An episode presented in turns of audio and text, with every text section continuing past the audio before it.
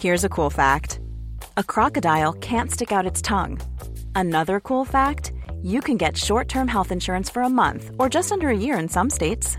United Healthcare short term insurance plans are designed for people who are between jobs, coming off their parents' plan, or turning a side hustle into a full time gig. Underwritten by Golden Rule Insurance Company, they offer flexible, budget friendly coverage with access to a nationwide network of doctors and hospitals. Get more cool facts about United Healthcare short term plans at uh1.com. Savez-vous quelle célébrité a été la première à avoir une plaque à son nom à l'Excelsior?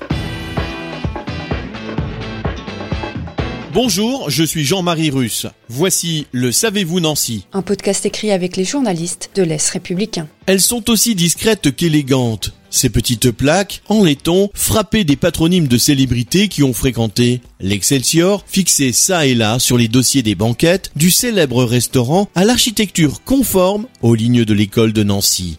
Le temps d'un repas, le client lambda s'installe sur le fauteuil estampillé David Bowie, Jean Marais ou Michel Morgan. Autant de personnalités qui ont fréquenté ce lieu et auxquelles Éric Gérard, directeur de la brasserie, proche de la gare de Nancy, a voulu ainsi rendre hommage. Cette série a commencé par le nom d'une grande dame du monde du cirque, Arlette Grus, décédée en 2006. J'ai servi Arlette pendant 30 ans, confiait Éric Gérard lors de la pose de la plaque nominative. Elle venait souvent manger le midi et le soir. Elle aimait particulièrement les fruits de mer et la solmenière. À la fin de sa vie, comme elle avait du mal à se déplacer, on lui livrait directement ses plats préférés à sa caravane. Le directeur de l'Excelsior a gardé le souvenir ému d'une femme formidable. La première fois qu'Arlette est venue à la brasserie L'Excelsior, c'était en 1987. Je venais de me faire opérer du bras à Don Martin les après avoir été blessé par une panthère. Elle est tombée sous le charme de ce lieu, précisait Georgica Coban, son époux, au moment de visser la plaque gravée, Arlette Grus. C'était le 26 octobre 2019,